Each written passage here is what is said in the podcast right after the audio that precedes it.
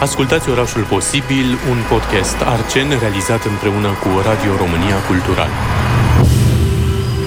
O serie de dialoguri cu oameni care mișcă zi de zi orașul și alături de care am putea reinventa viața Bucureștiului.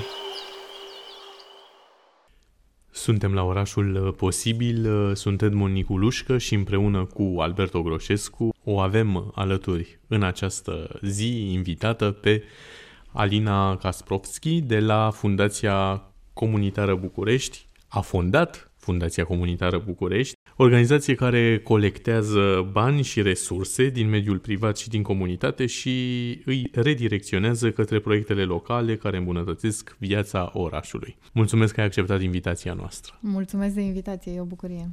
Cum arată Bucureștiul uh, tău uh, zi de zi? Sunt foarte curios de asta și e o întrebare pe care o punem, de fapt, tuturor invitațiilor. Aș începe de acum 25 de ani, de când am venit în București, pentru că Bucureștiul meu cam așa e de 25 de ani. Am venit aici uh, la facultate și n-am mai plecat. Și din momentul în care am venit uh, și până astăzi, uh, sunt foarte mândră că sunt aici, așa că orașul meu e un oraș mișto, dacă pot să folosesc acest cuvânt pentru că exact așa aș spune despre el. Evident că are aceleași gropi pe care le vedeți și voi și același trafic și foarte des are o calitate foarte proastă a aerului și nu suntem tot timpul prietenoși unii cu alții, dar cu toate astea eu am rămas cu această bucurie că sunt aici și e un oraș pe care l-am ales. Cum a fost uh, întâlnirea cu orașul în urmă cu 25 de ani? E o poveste pe care nici nu știu dacă am mai spus-o până acum. Venisem uh, să mă înscriu la facultate și eram cu cineva în metrou pentru, cred că prima dată cu metroul, Dumnezeule, și am văzut că oamenii în metrou se uitau așa în gol și mi se părea că e o chestie interesantă, adică eu eram foarte curioasă și mă uitam la tot, de, să văd cum arată oamenii cu metrou. Veneam de la Galați. La Galați nu avem metrou, trebuie să spun acest lucru. Și eu eram foarte curioasă și mi-am dat seama că sunt foarte provincială, așa că mă uit la oameni, că oamenii se uitau în gol și nu părea că interesează nimic. Nu existau telefoane mobile pe atunci. Totuși cred că nu sunt 25 de ani, acum că îmi dau seama, nu sunt uh, chiar atât de bătrână. Și așa am învățat eu o, o lungă perioadă, mă uitam și eu în gol și mă prefăceam dezinteresată și apoi mi-am dat seama că nu, de fapt e foarte interesant să te uiți la oameni, să fii curios în legătură cu oamenii și cred că abia atunci am avut o relație cu adevărat cu orașul ăsta. Așa, așa se vedea. Bucureștiul părea că e un oraș foarte plin de el și care nu mai are nevoie de nimic altceva ca să fie foarte mândru că e București. Și totuși un oraș care are enorm de multe nevoi. Există acest București personal pe care îl avem cu toții. Există, cred că, multe tipuri de oraș, de fapt. Dar mai există un București, apropo de oamenii pe care îi privei când ai ajuns la București, Bucureștiul comunităților. Exact. Cum arată Bucureștiul comunităților? Cum arăta Bucureștiul comunităților acum 10 ani și cum arată acum? Bucureștiul comunităților acum 10 ani era un București posibil, cum ai zis tu mai devreme. Nu erau așa multe comunități și, în general, oamenii își vedeau mai degrabă de ale lor. S-a întâmplat cam în perioada în care am început eu să lucrez și să pregătesc uh, pornirea Fundației Comunitare București uh, să se nască și fiul meu și așa am intrat într-o comunitate de mame. Comunitățile de mame chiar mișcă lumea, asta pot să spun uh, cu siguranță și asta a fost prima comunitate de oameni care, nu știu, nu lucrau împreună sau nu aveau un interes material pe care eu am văzut-o în București și care mi s-a părut foarte interesantă. Fiul meu și acum e ferm convins că orice aș căuta în comunitatea de mame există o rezolvare acolo și există și până în ziua de azi. Și cred că asta e Bucureștiul posibil al comunităților în general, că întotdeauna găsești resurse de orice fel, orice ai avea nevoie, e cineva care știe, poate... Cred că am o, o privire așa destul de optimistă, îmi dau seama în timp ce vorbesc și aș vrea să mai spun o dată, cu siguranță că înțeleg și văd toate problemele din București, dar cu toate astea e foarte mult potențial în orașul ăsta. Ce aduce împreună în cadrul comunităților? Cum sunt aduși oamenii în comunitate? Ce îi motivează cel mai mult să fie împreună? Ce îi motivează să se adune? Ce îi motivează să ajute pe altul? Ce ai înțeles în acești 10 uh, ani? În București sunt foarte mulți oameni care au călătorit și au văzut alte orașe posibile și care își doresc lucrurile astea și pentru orașul lor. Și cred că asta este un lucru care îi mișcă foarte tare pe oameni.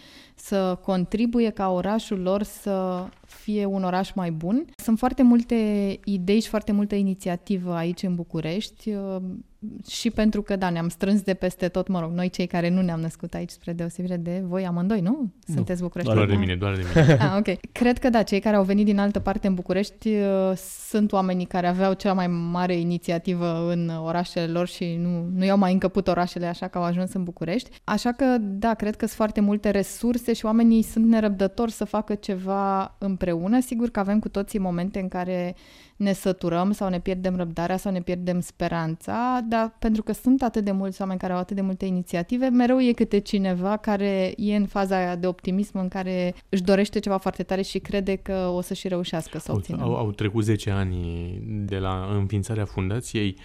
Nu știu dacă poți, dar eu încerc să te întreb 5 uh, provocări în acești 10 ani cinci provocări okay. în lucrul cu comunitățile, cinci provocări în uh, construirea fundației și alte cinci realizări pe care le-ați avut uh, în acești 10 ani. Nu știu dacă e mult sau puțin. Cu uh-huh. siguranță cred că ați avut mai mult de 5 provocări, doar că atunci când îți ies lucrurile, uiți exact. Uh, piedicile și obstacolele și ți se pare sănătoasă. că... Exact, da. E o amnezie care ne duce înainte. Cred că Prima provocare pe care am avut-o a fost să convingem oamenii că în București pot exista comunități. Exista această Era anul părere. 2012? 2010, când am, 2010. când am început eu să lucrez uh, pentru a pregăti deci Fundația Comunitară București. Ne-a luat un an și București ceva. încă nici nu trecuse prin noi uh, mari proteste, nu, prin reactivarea nu, societății civile. Cam în 2012 au început uh, lucrurile să se miște în zona asta și să apară o conștiință civică. Și exact. cred că exact. era și un cuvânt destul de străin uh, comunitate, nu se vorbea atât de mult. Cum exact. priveau oamenii ideea de comunitate uh, atunci? E foarte interesant, apropo de provocări, că oamenii nu înțelegeau ce o fi asta, o fundație comunitară și foarte mulți ani oamenii credeau că fundația comunitară e cea care sterilizează gratuit câinii comunitari și primeam foarte multe telefoane supărate că da, de ce primiți, domne, bani dacă nu puteți să-mi uh, sterilizați câinele? Asta s-a întâmplat de foarte multe ori în primii ani, n-am mai auzit-o de, de mult timp, deci da, asta e o provocare să explici că o fundație comunitară nu ține nici de poliția comunitară, nu sterilizează nici câini și așa mai departe. În 2010, da, oamenii nu credeau că asta se poate în București, credeau că se poate în orașe mai mici și că pur și simplu cei care au venit în București au venit aduși de oportunități materiale mai degrabă decât de o conștiință civică sau de dorința de a face ceva mai bine pentru alții, nu pentru ei. A fost foarte greu la început să convingem oamenii că o organizație nouă aflată la început, care nu are finanțare internațională, care vine de nicăieri, eu lucrasem în corporație înainte și nu aveam niciun fel de experiență de ONG, poate să facă ceva și cred că a durat 2 sau 3 ani să convingem oamenii că are sens să pună bani în Fundația Comunitară București pentru că, într-adevăr, o să se vadă rezultate. O perioadă provocatoare a fost perioada pandemiei, cu siguranță, când am pus pe stop foarte multe din proiectele noastre sau măcar pe pauză sau a trebuit să le transformăm. Așa am transformat Suimaton, evenimentul nostru de strângere de fonduri prin not în Swim at Home, pentru că oamenii au uh, stat acasă cu căștile de not pe canapea și și-au făcut uh, coluri în Zoom în care nu au înnotat, dar au strâns bani. Cred că o provocare e și acum, când am ieșit, teoretic am ieșit din pandemie, dar am intrat uh, în război, chiar dacă e lângă noi, nu e chiar acasă. Și e foarte clar că foarte multă lume e obosită și e nevoie de un pic de, de energie proaspătă. Ne-ai spus provocările, dar am vrea să auzim și realizările în și acești, exact, în acești 10 ani, 5 mari realizări pe care le-ați avut, pentru că le-ați avut și pe unele le cunoaștem și, și le-am, trăit, și parte le-am, din ele, le-am, le-am și trăit pe propria piele, da. Primul proiect uh, cu adevărat serios pe care l-am făcut și e o realizare că se întâmplă anul ăsta a 10 oară, e Suimaton de care povesteam mai devreme. Suimaton e un pretext pentru a strânge fonduri uh, în comunitate. Oamenii vin să înnoate la Suimaton sau să nu înnoate ca în ultimii doi ani și strâng bani pentru proiecte. Am strâns cred că peste 800.000 de euro din sume mici de la donatori privați de la, cred că sunt 24.000 de donatori, ceva de genul ăsta, care au dat bani la Suimaton și vreo 3.000 de notători. Faptul că an de an oamenii ăștia se bucură să dea din timpul lor liber și din uh, rețeaua lor de cunoscuți pentru un proiect și își doresc să facă asta în continuare, cred că avem câțiva notători care vin de 10 ani. Mie mi se pare că e un succes într-un București care se grăbește și se plictisește destul de repede. Faptul că reușim să ținem un proiect de atâția ani, uh, cred că e un lucru important. Un alt uh, succes al nostru, tot așa unul din primele, e faptul că am lucrat cu un retailer pe care nu o să-l menționez neapărat, dar am avut primul fond pentru comunități de cartier. Asta era în 2013, era absolut de neauzit chestia asta și aș vrea să povestesc despre unul din proiectele pe care le-am finanțat atunci pe care le finanțăm și până în zilele noastre. Uh, e un proiect care se cheamă Jocurile Cartierului. E un eveniment sportiv care se întâmplă undeva pe o stradă în Chitila, strada amintirii și se și cheamă așa frumos. Nu prea existau comunități de cartier, erau comunități de cartier pornite de către cei de la CERE, dar care mai degrabă cereau, cum zice și numele organizației, își cereau drepturile de la autorități, dar nu neapărat grupuri care să facă ceva, să construiască ceva. Și când am întâlnit uh, inițiatorul acestui proiect, uh, inițiatorul jocurilor cartierului pe Daniel Lixandru, știu că am povestit, cred că am povestit două sau trei ore, venise să-și semneze contractul. Am fost absolut fascinată de puterea asta de a aduce oamenii împreună, pentru că e un eveniment care e organizat voluntar de vecinii de pe stradă și toată lumea de pe stradă contribuie la, la succesul acestui eveniment.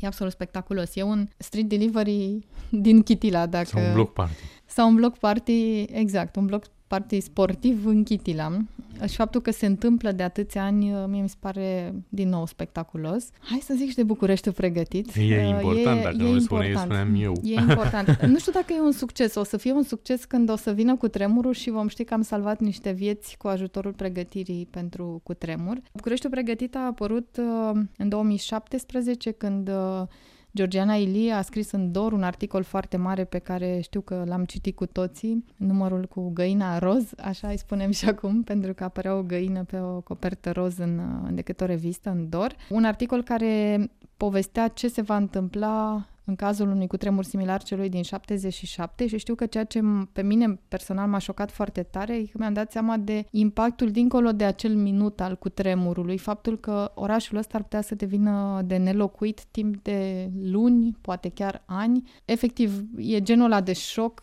cultural, așa că ce, nu poți să nu te gândești. Ce a schimbat uh, proiectul Bucureștiul pregătit uh, pentru București?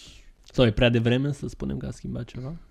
Știi cum e, dacă vine mâine dimineață cu tremurul, eu zic că o să facem o evaluare. Cred că a schimbat. Cred că oamenii au început să vorbească în număr mult mai mare despre riscul seismic și despre faptul că, sigur, e o treaba autorităților și aici, Edmond, cred că tu știi un pic mai bine decât mine cum e cu treburile autorităților în ceea ce privește riscul seismic, dar e și o responsabilitate individuală și nu e suficient să așteptăm să vină altcineva să ne rezolve problema riscului seismic, avem nevoie să facem și noi ceva. Și asta e o temă pe care noi o repetăm, cred că exact cu vorbele astea o spun de 10-12 ani. Fundația Comunitară București despre oameni care nu așteaptă să vină altcineva să le rezolve problemele, ci se apucă să și le rezolve singuri și în procesul ăsta aduc și pe alții alături de ei. Cred că un uh, lucru pe care l-a reușit proiectul ăsta e să fi pus deja pe agenda publică un uh, subiect care nu apărea decât uh, atunci când avea loc un cutremur în Vrancea și oamenii să conștientizeze că într-adevăr trăim într-un oraș vulnerabil.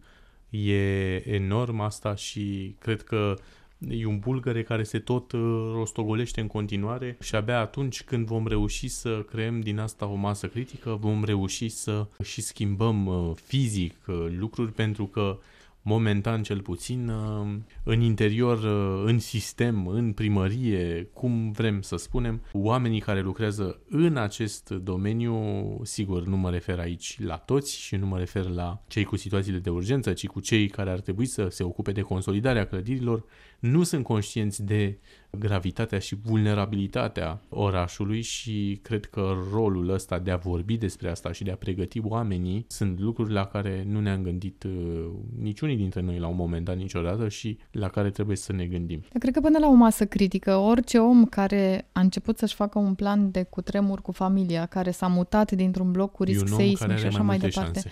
Exact. Să ne întoarcem puțin la comunități. Spuneai mai devreme că, în general, comunitățile apar atunci când vor să-și ceară niște drepturi din partea autorităților. De ce ingrediente crezi că e nevoie ca ele să funcționeze și după ce obțin acest prim succes? Pentru că, în general, coagularea s-a făcut în jurul unor revendicări pe care le-au făcut. Cum pot ele să funcționeze și oamenii să se adune la oaltă și după ce e depășit acest uh, moment? Ne-am văzut că de foarte multe ori oamenii se adună sigur de nevoie atunci când au ceva de protestat, așa cum mă rog, am făcut-o cu toții de-a lungul timpului în diverse piețe, dar se adună și pentru bine, se adună pentru evenimente de comunitate, se adună ca să se simtă într-un fel acasă împreună cu oamenii care sunt importanți pentru ei, se adună când au senzația că viața lor poate să fie mai bună, chiar și într-o după-amiază la un block party, și asta le dă încredere să meargă mai departe, apoi la încă un eveniment sau, mă rog, să mai facă ceva. Unul din proiectele la care mă gândesc, care a crescut în felul ăsta, dintr-un grup civic care avea niște revendicări și care a pornit la un proiect foarte mic la început, e grupul de inițiativă civică Cismigiu, pe care noi l-am finanțat în 2016 prima oară, când candida Bucureștiul pentru capitală europeană și una din ideile din strategia culturală a Bucureștiului cu care se aplica a fost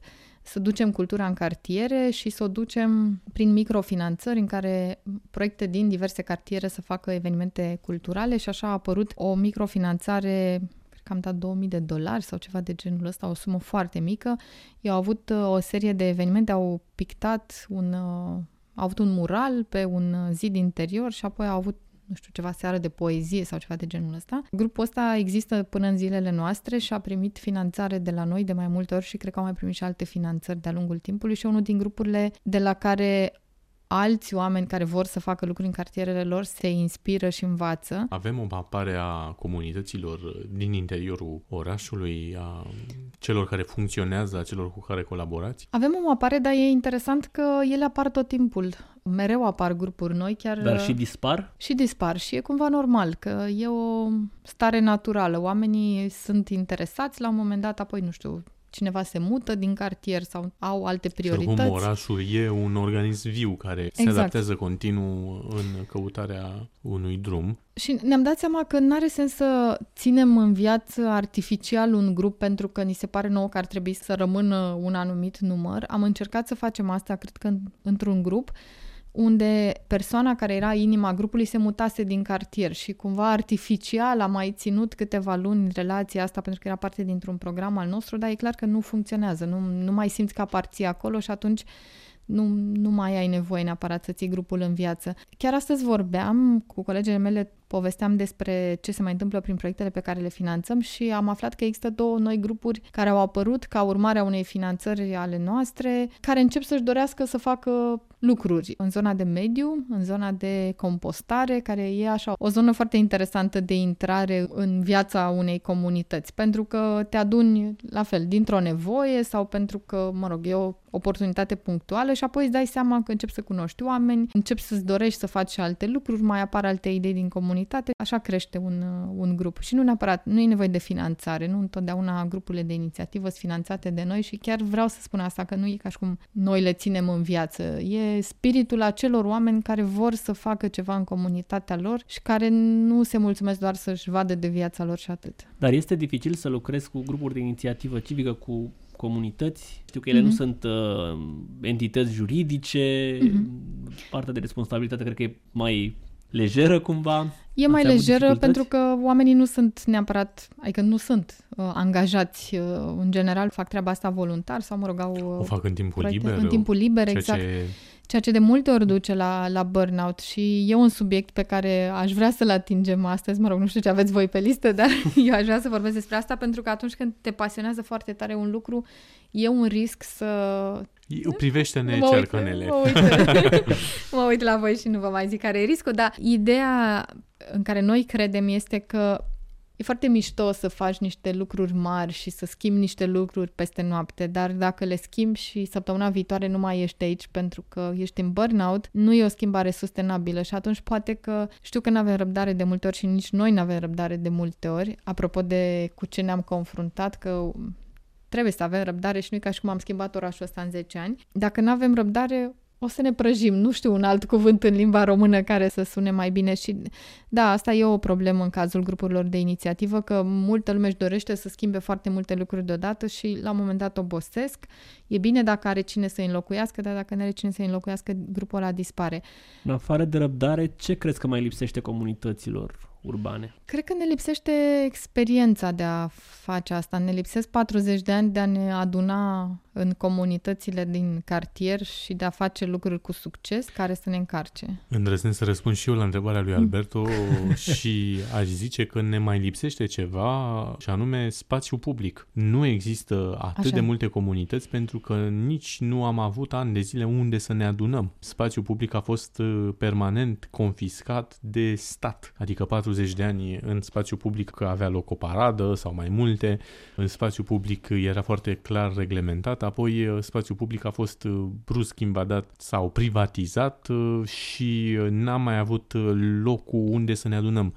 Îmi amintesc proiectul Străzi Deschise pe care l-am um, pornit cu Primăria Capitalei în 2020, cât de greu inițial s-au adunat oamenii pe străzile alea și după aceea cât de ușor anul următor uh, s-au întâmplat lucruri fără să fie nevoie să le animi în niciun fel străzile pentru că, de fapt, uh, oamenii sunt dornici de spațiu public. Cu cât mai mult spațiu public vom avea, cu atât mai multe comunități vor uh, apărea. Dar am și o, o întrebare legată de, sigur, apar comunități, dar uh, vorbeam și noi acum ceva vreme despre provocarea asta a lucratului împreună, a colaborărilor. Cât de greu crezi că e să pui la un loc mai multe comunități, mai multe asociații, presupun că ați avut și povești care nu au fost un succes în, în, în da. punerea asta în comun a oamenilor. E o vorbă în engleză, herding the cats, să mâni de la spate pisicile, așa, cam așa funcționează cu comunitățile din experiența noastră și cred că aici, din nou, ne lipsesc 40 de ani de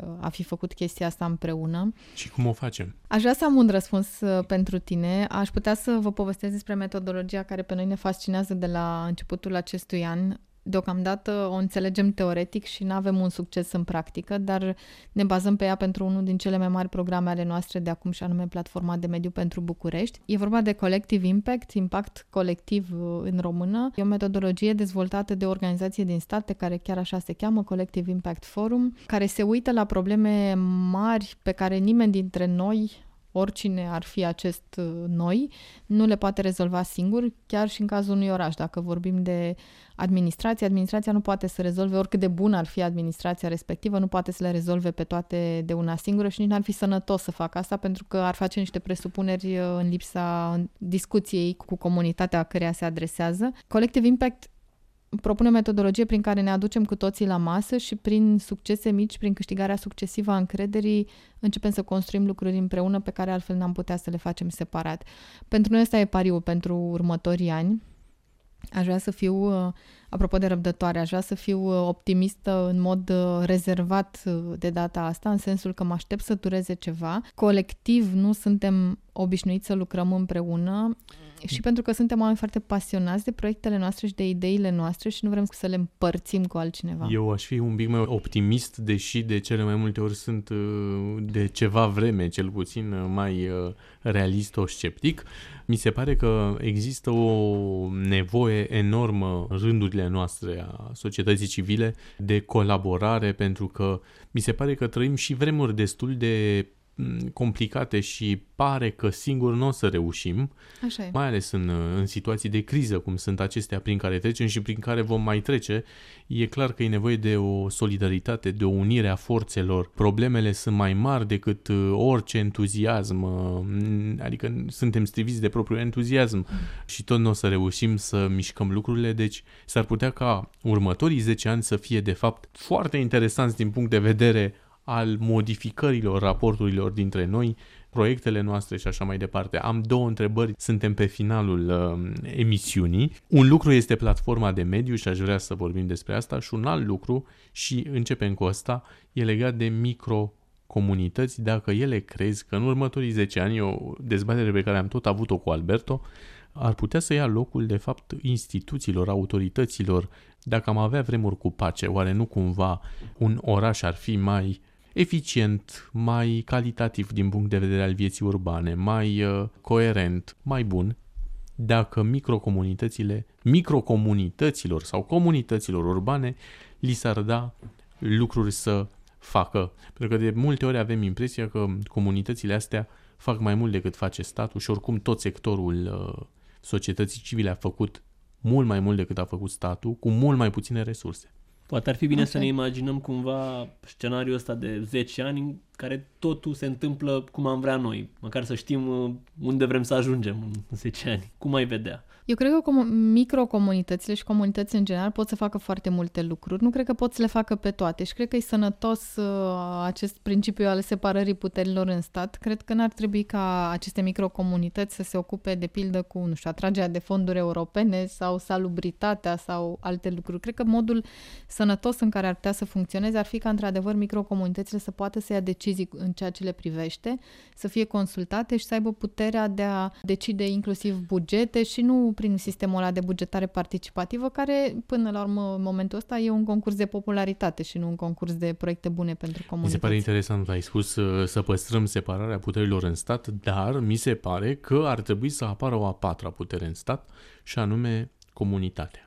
Pentru că dacă A patra, îi... cred că presa, e, nu? se tot, se tot, Cincea. a cincea, Așa, a cincea, bine, a cincea. Să nu locuim presa acolo. Nu înlocuim presa pentru că avem nevoie de ea, pentru că totuși, de multe ori, de cele mai multe ori, rolul comunităților e foarte mimat. Mimăm consultări, mimăm dezbateri, Așa e. mimăm că uh, ne interesează ce au de spus și în final nu reușim să punem pe agenda ceea ce ele uh, de multe ori știu mai bine de la firul ierbii, ca să zic așa. Și cred că putem să vedem exemple foarte funcționale de comunități în alte orașe care sunt cu adevărat implicate în uh, mai binele lor.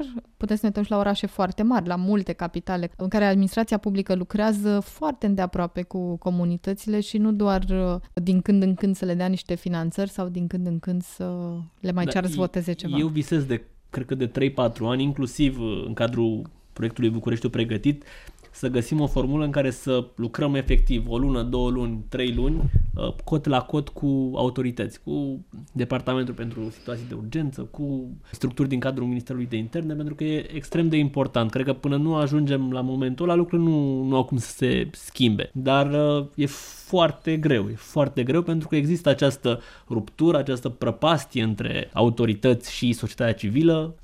E foarte greu să ne vedem că suntem în aceeași uh, tabără cumva. Așa e și cred că asta va funcționa cu mici exemple de succes. Din păcate și din fericire în același timp avem șapte primării în București. Dacă nu funcționează cu una, cu una din cele șapte ar trebui să funcționeze și să începem să vedem că se poate și că se poate în acest context legislativ, că asta e o mare discuție pe care o tot auzim, dar legea nu ne permite să. Eu cred că legea ne permite foarte multe lucruri și ne vedem în Așa, alte din orașe. interiorul administrației aș putea spune că legea permite orice dacă știi cum să pui lucrurile alea în practică și dacă ai voință să faci lucruri pentru comunitate. Dar înainte să încheiem, 10 ani mai târziu, 2032, uh, se încheie proiectul uh, mare pe care l-ați lansat, Platforma pentru Mediu. Ce ați reușit să obțineți? Facem un exercițiu de imaginație. Eu cred că nu se va închide platforma de mediu pentru București în 10 ani, pentru că e nevoie de ea pe termen lung. Se încheie o etapă. Se încheie o etapă. Pentru mine, 10 ani mai târziu înseamnă exact ce spuneați voi mai devreme, începem să lucrăm cu adevărat între comunități, societate civilă, companii, mediul de business și administrații locale pentru acele lucruri care sunt și importante, dar și necesare pentru ca fiecare dintre noi să ne ducem viața ca lumea și aici mă refer și, și la companii, că și, și ei au niște nevoi de business care e important să nu interfereze cu nevoile de mediu. Cred că abia în momentul în care vom începe să lucrăm pe teme mari, cum e, nu știu, calitatea aerului sau transportul uh, alternativ sau cu adevărat uh, natură urbană, nu ce vorbim noi acum să mai facem o grădină în fața blocului, ci cu adevărat să ne uităm sistemic cum putem să creștem cantitatea de spațiu verde ca politică publică în oraș, abia în momentul ăla se cheamă că vom avea un succes cu platforma de mediu și ce înseamnă pentru mine un succes înseamnă să reușim să implicăm foarte multă lume și foarte multe resurse nu neapărat dinspre zona de administrație publică, ci dinspre zona privată, pe care să o ducem apoi în a face orașul ăsta mai respirabil până la urmă. Dacă lucrurile vor arăta cel puțin la fel cum au arătat uh, lucrurile în ultimii 10 ani, sunt convins că veți și vom reuși să trăim uh, cu adevărat în orașul posibil, care momentan e în mintea noastră mai mult și ușor, ușor începe să prindă contur și în uh, mediul fizic. Îți mulțumim că ai fost uh, alături de noi și pe curând. Să mai vorbim peste 10 ani. Și până atunci.